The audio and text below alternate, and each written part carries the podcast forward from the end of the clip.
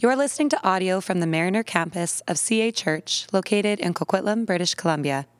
We hope this message helps you grow in your personal relationship with Jesus. Well, we are in the second weekend of Advent, and we're working through a series as a church, uh, working our way through John chapter 1. We've called this series The Light Has Come.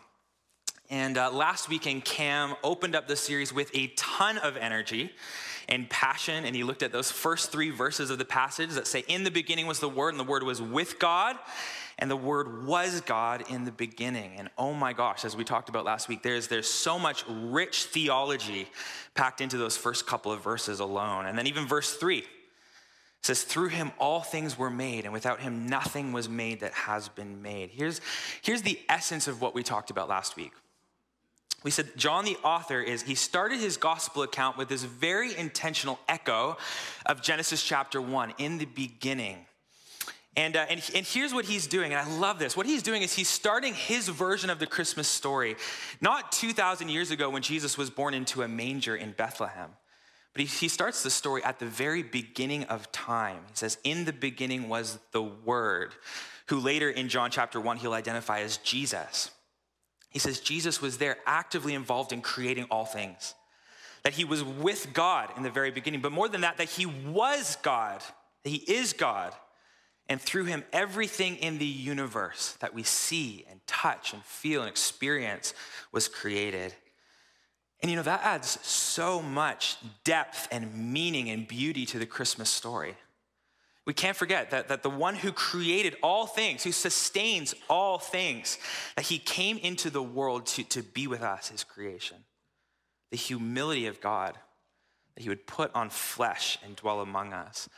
I, love the way that it's said in the song Arrival. It's a song by Hillsong Worship, and just so such beautiful lyrics. The, the, the artist says, says this Who is God that he would take our frame, the artisan inside the paint?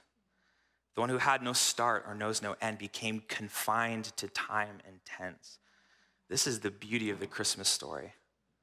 In other words, the God who came up with the whole idea of flesh and blood and bones and muscles and ligaments, the human body, he put one on himself and he came to live among us, came to save us. So, so last week we looked at the transcendent nature of Jesus, the divinity of Jesus, his role in creation. And then this week, we're going to look at John chapter 1, but we're going to look at verse 4 and 5. And here's what John writes in those verses He says, In him was life, and that life was the light of all humanity. The light shines in the darkness, and the darkness has not overcome it. Okay, again, there's so much packed into those two verses. John makes sure that every single word counts. So I want to work through it pretty slowly. I want to go kind of phrase by phrase and unpack a few words at a time. So we'll start with those first four words. In him was life. You know, when I started to look at this passage over this last week and, and, and just start to look at depth of meaning and all that's going on here, what I assumed is that John was kind of just restating what was said in the first three verses that he was saying that the word was there in the beginning and, and that all things were created through him, and then in him was life, that essentially he put breath into our lungs. And of course, he is the author of life, and he does put breath in our lungs. But it turns out that verse four isn't just a restating of those first three verses. See, in the original Greek, in case you didn't know, the Bible wasn't originally written in English. It was written in Hebrew and Aramaic, and then the New Testament was written in Greek. And so in, in the original Greek, there, there, there's two different words for life. The first one is bios, which is where we get the word biology. And, uh, and bios is speaking of physical life and a breath in our lungs, a heart that's beating, blood flowing through our veins. That's bios life. And, and those first three verses are all about bios life, saying God is responsible for, for, for bios life. But then John introduces this other word in verse, verse four. He says, he says that, that God is also responsible for zoe life. He says, not only does bio life come from the word, but so does Zoe life. And this Zoe life, it has a different meaning. What, what Zoe life means is, is purpose or meaning. You could say abundant life, or what John is going to go on and say in his gospel, he's going to call life to the full. And that Zoe life, meaning and purpose, I think that's something that all humanity is longing for. Like a life that actually means something, a life of purpose. See, I think there's, there's an intrinsic desire in every human heart to do something meaningful with the years that we have on earth. And this quest for Zoe life, for meaning, is, is actually what drives a lot of people to come to church or to come to Alpha, this program that we run, asking, Why am I here? Does life on earth actually mean anything? Or am I just taking up space in the universe? Maybe you're here today and you're asking that very question. Was I born for a purpose? Does, does anyone even care that I'm here? John makes this case that that purpose, that meaning, that Zoe life is found in Jesus. I love the way that St. Augustine talks about the quest for meaning in one of his confessions. He says it like this He says, Our hearts are restless until they find their rest in you. Our hearts are restless. And I don't know if you've ever felt that way before, but I think restlessness is actually a definer of our modern age. Another way to describe restlessness is anxiety. You know, if Augustine wrote those words today, he'd probably say, Our hearts are anxious until they find their rest in you. Do you know anyone who struggles with anxiety in your world? You know, a recent study said that 30% of adults in, across North America struggle with an anxiety disorder at least at one moment in their life. And, and based on my own anecdotal experience, that statistic actually sounds quite low. I don't know what criteria they're using, um, but, but it seems to be so much more than that, at least among youth and young people. And, and even this, this low grade anxiety that many of us encounter on a regular basis is largely rooted. This anxiety is largely rooted in trying to find Zoe life, but often trying to find Zoe life in a place that Zoe life can't be found.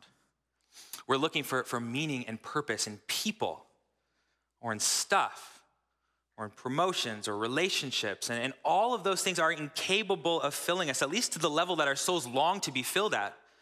We were created to experience like life to the full. So anything short of that, of overflowing fulfillment, it leaves us restless or anxious, leaves us longing for more. And usually, at least in my own experience, even if, even if you get that thing that you long for, even if you get that thing that you think is gonna make you happy, whatever it is, growing your business to six figures or, or that new toy, or you get the girl, or, or you finally buy the home, or you have your own kids, which you've been waiting for a long time, or you get the job that pays beyond minimum wage, or whatever it is. And none of those things are bad things. A lot of them are good things, but they leave us longing for more because they're not the place that Zoe life is found. They're gifts to be enjoyed, but it's relationship with the giver of the gifts that, that's where we find and experience life, at least the abundant life that Jesus is talking about. So you can have all those things and still be longing. And you can also have none of those things and be completely filled. In other words, all of that stuff is irrelevant for a happy and full life. A great spouse, a great as good as that is, a great marriage is not going to fulfill the deepest longing in your heart. Even like a floor ticket to Taylor Swift in Vancouver. it is not going to change your life the way that you think it is. I promise. And don't get me wrong, it will be super fun while it lasts. And if anyone has an extra ticket, I will gladly come along and sing Shake It Off into the late hours of the night. But at some point, that concert is going to end. And that same restlessness that you experienced beforehand is going to follow you home.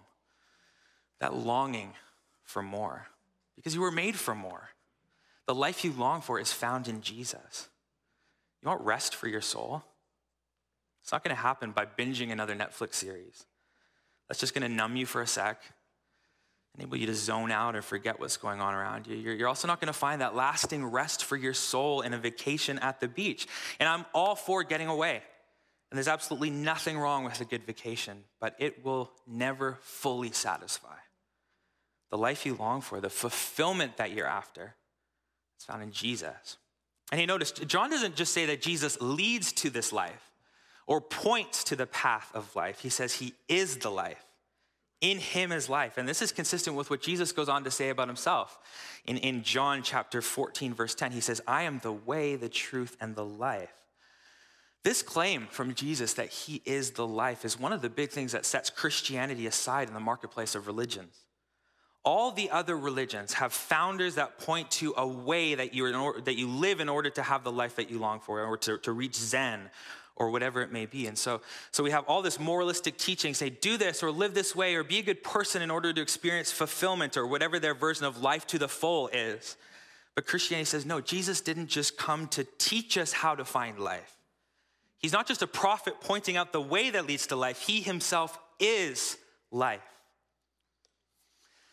But how quickly we forget.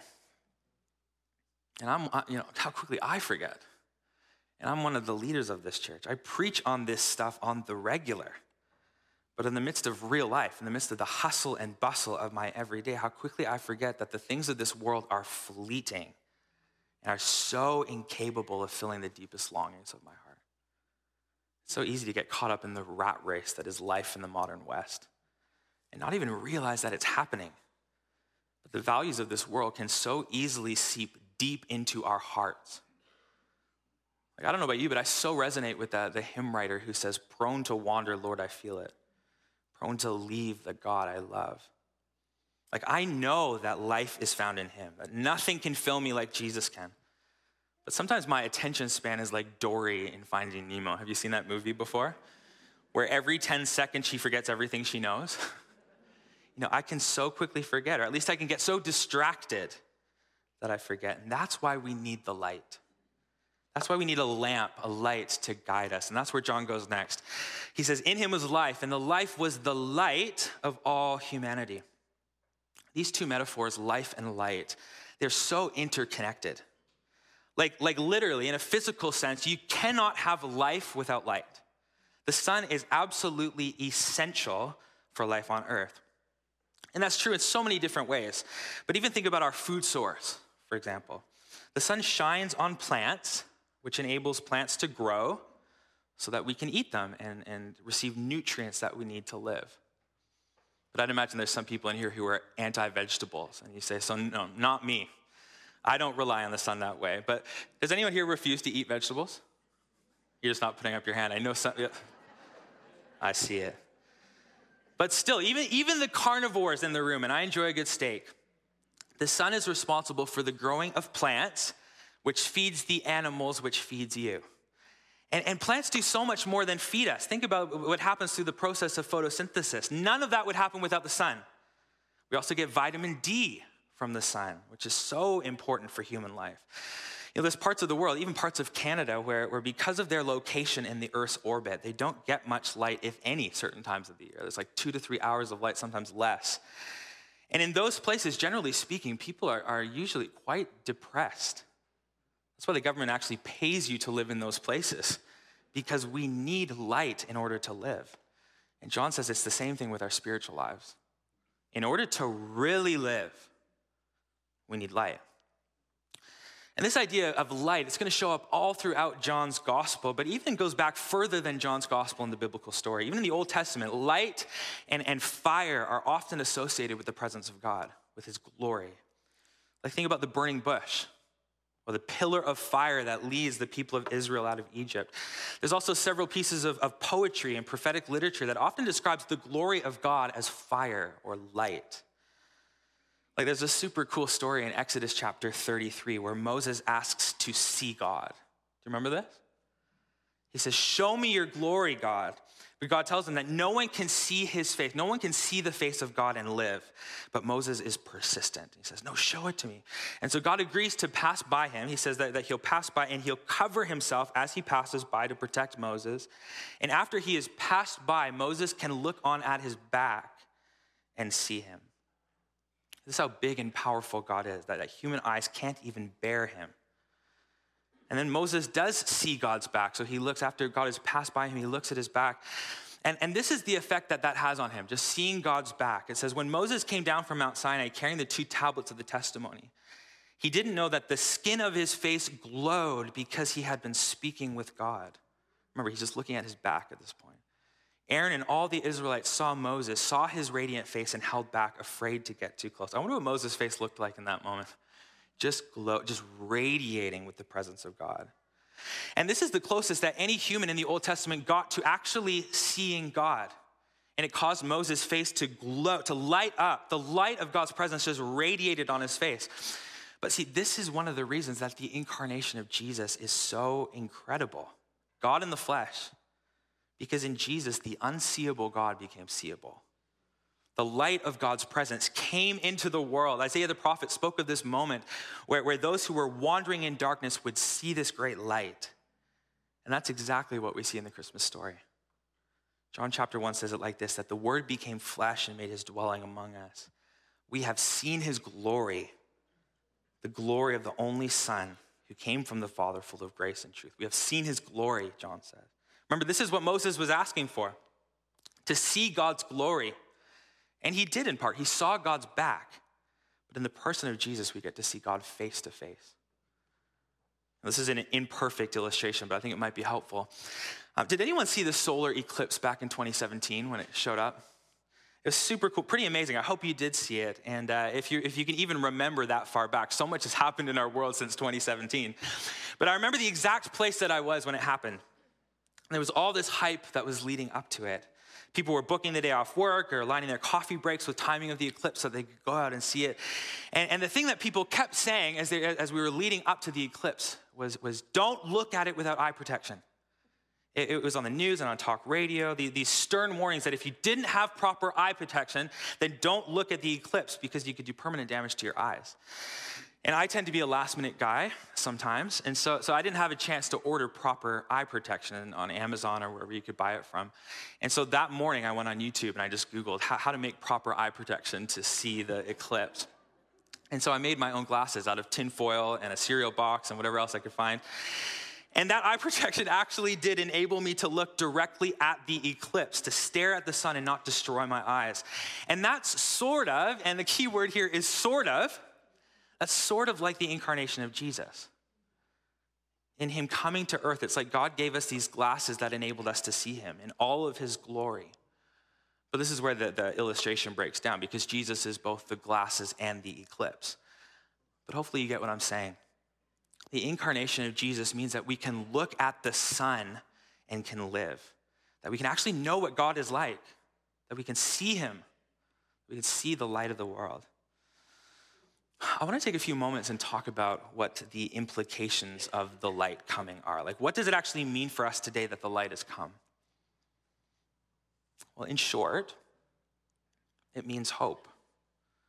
The light has come as this announcement of hope. You know, I absolutely love watching the sunrise in the morning, especially in the spring and summer when there's no clouds and mist and all that we're experiencing right now. But from the window in my apartment, I have this perfect view of the sunrise.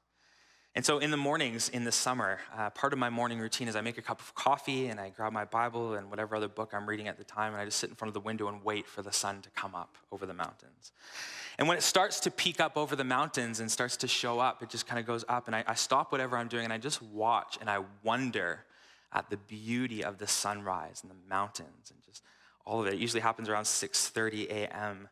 Um, and it just gets brighter and brighter and brighter, and it, as it begins to peer into the window, and then suddenly our, our whole living room is full of light.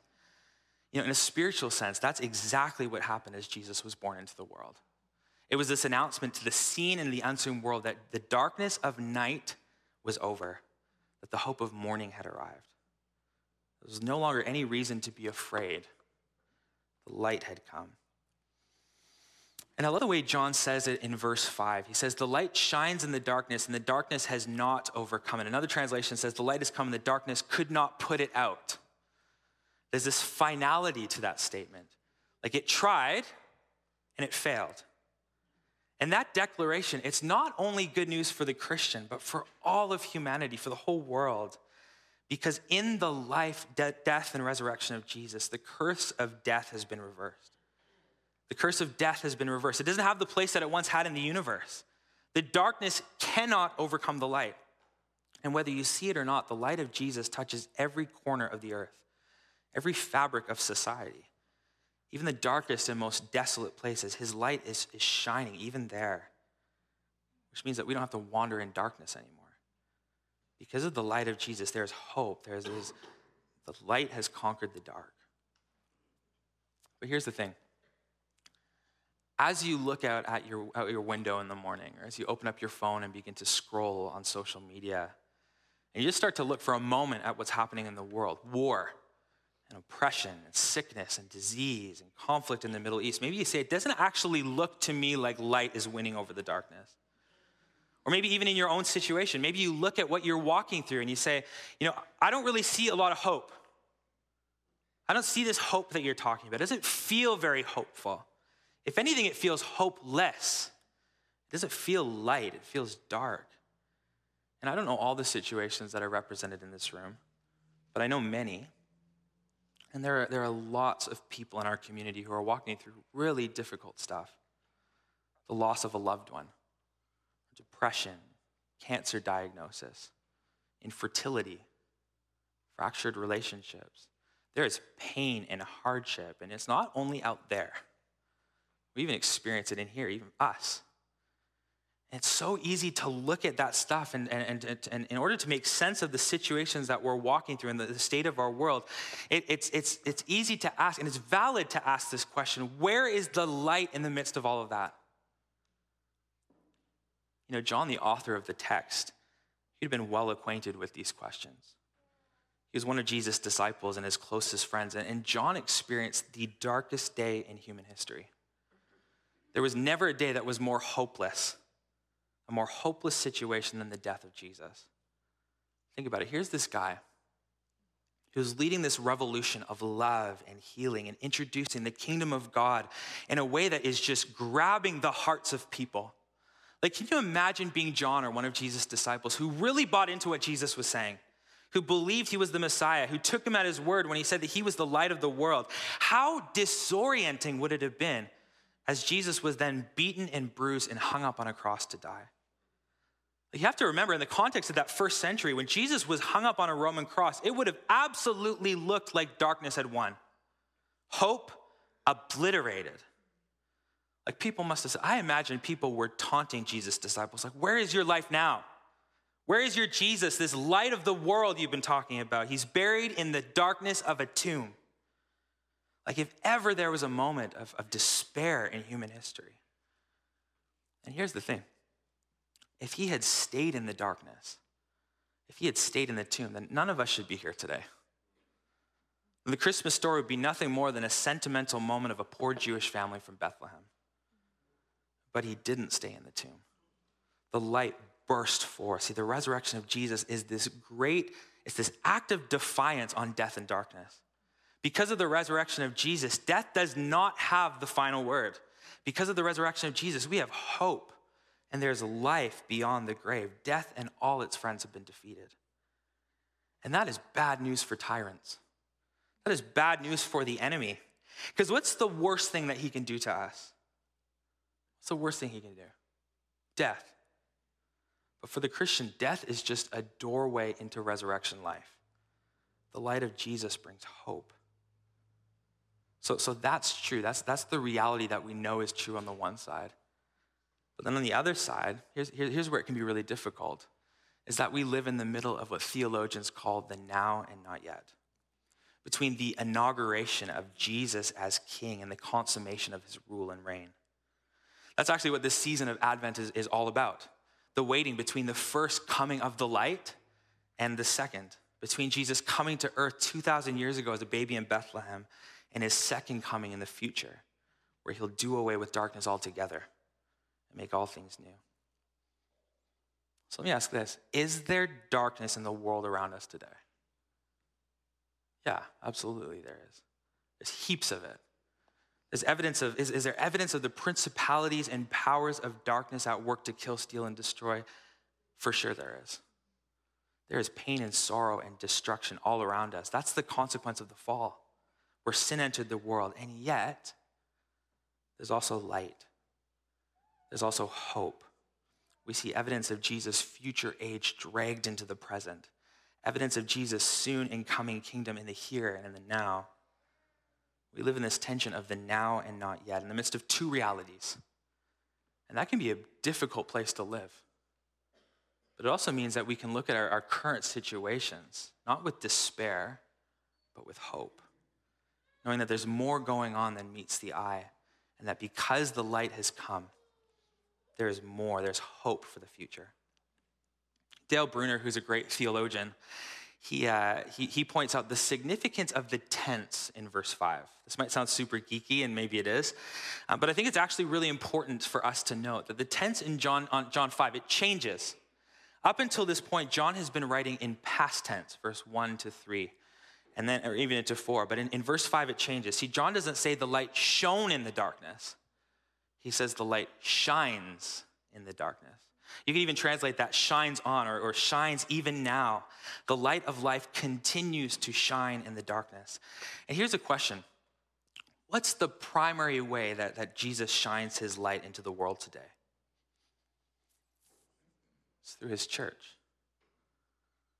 Through his church. See, see, as we've been saying, Jesus is the light of the world. But, but here, here's what's a bit confusing is elsewhere in scripture, Jesus also says, calls us the light of the world. Jesus says, I am the light of the world. But he also says in his Sermon on the Mount, You are the light of the world. So which is it, Jesus? Are you the light or are we the light? The answer is both. He is the true light of the world. But as his followers, as his people on the earth, he invites us to be part of his Light the World project. We are active participants in Jesus' mission to shine light, to bring the, the light of Christ into the darkest places of society. And that's what we saw the early church do. You know, in those first few centuries, especially as those early Christians began to follow Jesus and, and allow the, the way of Jesus to change the way that they lived their lives and, and spent their money and viewed their bodies and cared for the poor and marginalized and the way they stood for equality and justice and the sanctity of life, it made this massive impact, ripples on the world around them. And the light of Jesus began to break into this incredibly dark first century Roman world. Like, for example, do you know it was Christians that started the first hospitals? Like, before Jesus came on the scene, caring for the sick, it was seen as weak. You would never help a sick person or a diseased person because survival of the fittest or natural selection. If someone was sick, they probably deserved it. But Jesus' followers had this deep conviction that all humans were made in the image of God and had this immeasurable value.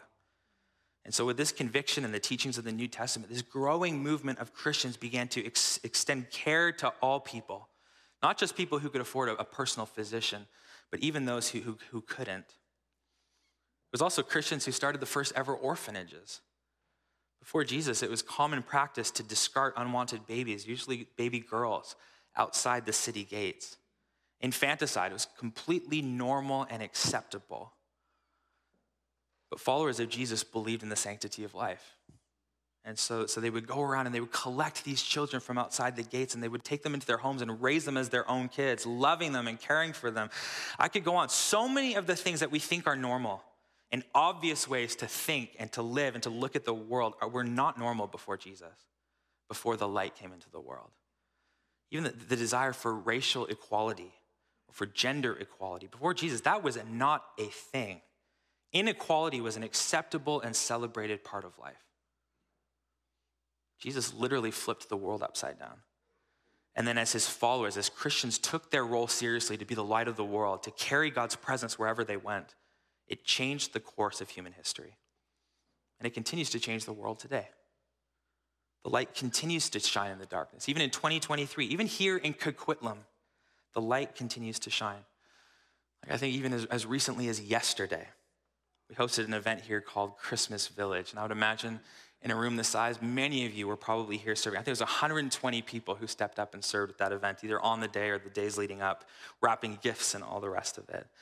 And what we were able to do with Christmas Village is throw this beautiful Christmas dinner and, uh, and give out gifts and just extend a warm welcome to those who are in really needy situations in our city without food, some without family, some immigrants here or refugees who don't have a place to go for Christmas. We were able to host. That is the light of Christ breaking in. Actually, I want to show you a quick video, a recap of that event uh, that took place yesterday. It's kind of fun.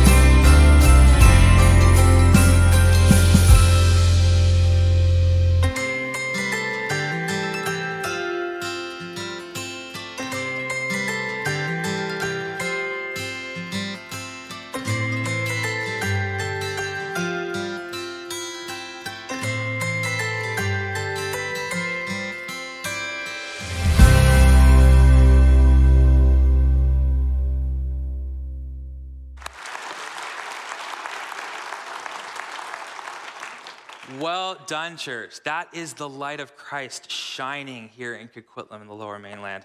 This week, we also got to, to welcome Shadan into Canada, into our church community. Shadan is a passionate follower of Jesus, but he's never lived in a place where he could freely worship Jesus with other people. And so we were able to support him to bring him over to Canada. He, he arrived in, in Canada this week. We're going to introduce you to him next week. He'll come up on stage and we'll have cake and all the rest of it. But, but, but how cool is that? Caring for refugees and the foreigner, it is so close to the heart of God. And that is the light shining in the darkness. Every time we give out a new pair of clothes to someone in need or fill a shopping cart full of food and for people in our food pantry, we are allowing the light of Jesus to shine in the darkness. Another way that the church is the light in the darkness is through prayer. We're going to spend the entire month of January growing in prayer together through our services and community groups curriculum and all the rest of it. But I was so encouraged seeing how our church family has surrounded John Hawes, our worship pastor in this last season, in the area of prayer. Like hundreds and hundreds of people have sent in, in prayers that they've been praying over John and letting us know they're praying. So, so cool. I actually want to share a, a report from John. Some of you probably got this in your email this last week. Um, but John said, Hello, church. I'm very thankful to say that I've been released from the hospital to continue my recovery at home. I've been overwhelmed by the love and support which I've received from my church family, and I cannot begin to express the gratitude I have for all of your prayers. Please join me in rejoicing and giving glory to God for saving my life and bringing me to the point where I can continue to heal at home. Here's an update on my current health situation. Over this last two weeks, I've, I've progressed to the point where I'm no longer require supplemental oxygen. I'm also now able to stand for small amounts of time and walk short distances with the aid of a walker. I thank God for those significant improvements. However, there's still a long way to go towards recovery. Due to the decrease in my lung capacity and physical activity leaves me breathless and fatigued. My lungs have sustained a significant amount of damage, and right now my doctors are attempting to bring down the inflammation in the lung tissue in order to minimize the amount of scarring.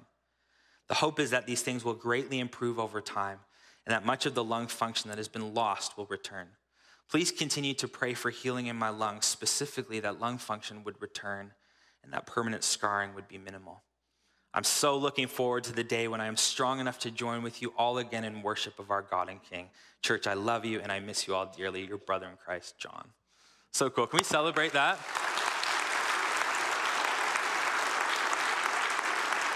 So good. And in true John Hawes fashion, that was an incredibly wordy letter. But I wonder, as you, as you look ahead uh, at these weeks leading up to Christmas, where might God be inviting you to shine his light? To be a carrier of hope? You know, maybe it's inviting that lonely neighbor into your home for Christmas dinner. Maybe it's advocating for peace amidst the tensions of your family and all that's going on. Maybe it's Maybe it's giving extravagantly to our Christmas Eve offering, helping those in the Middle East. You're going to hear more about that later in the service. Maybe it's keeping your head up in line at, at the grocery store instead of just looking down at your phone while you wait in line. Actually, making eye contact, taking time to encourage the person beside you.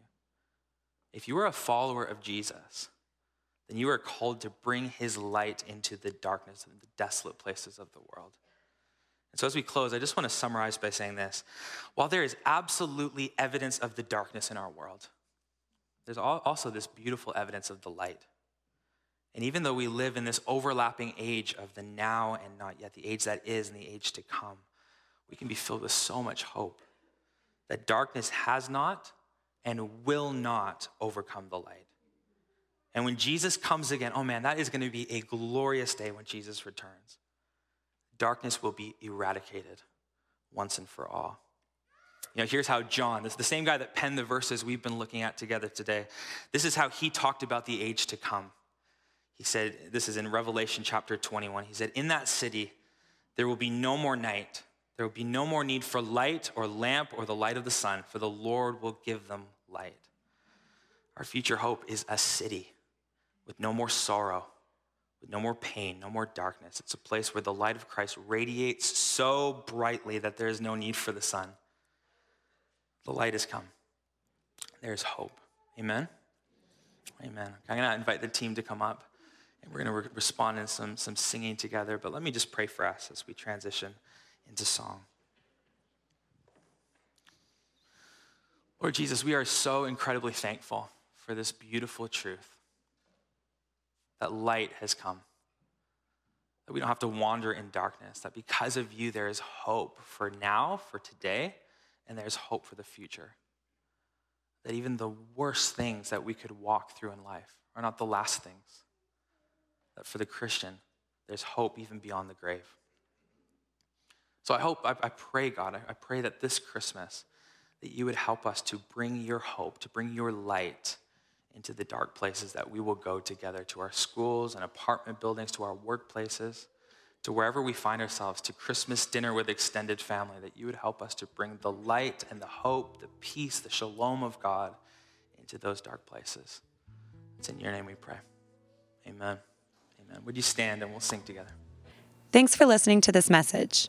If you've been listening to our sermons, but you're not a part of a church community, we would love to have you join us. You can go to cachurch.ca to find out more about getting involved in the life and mission of CA Church.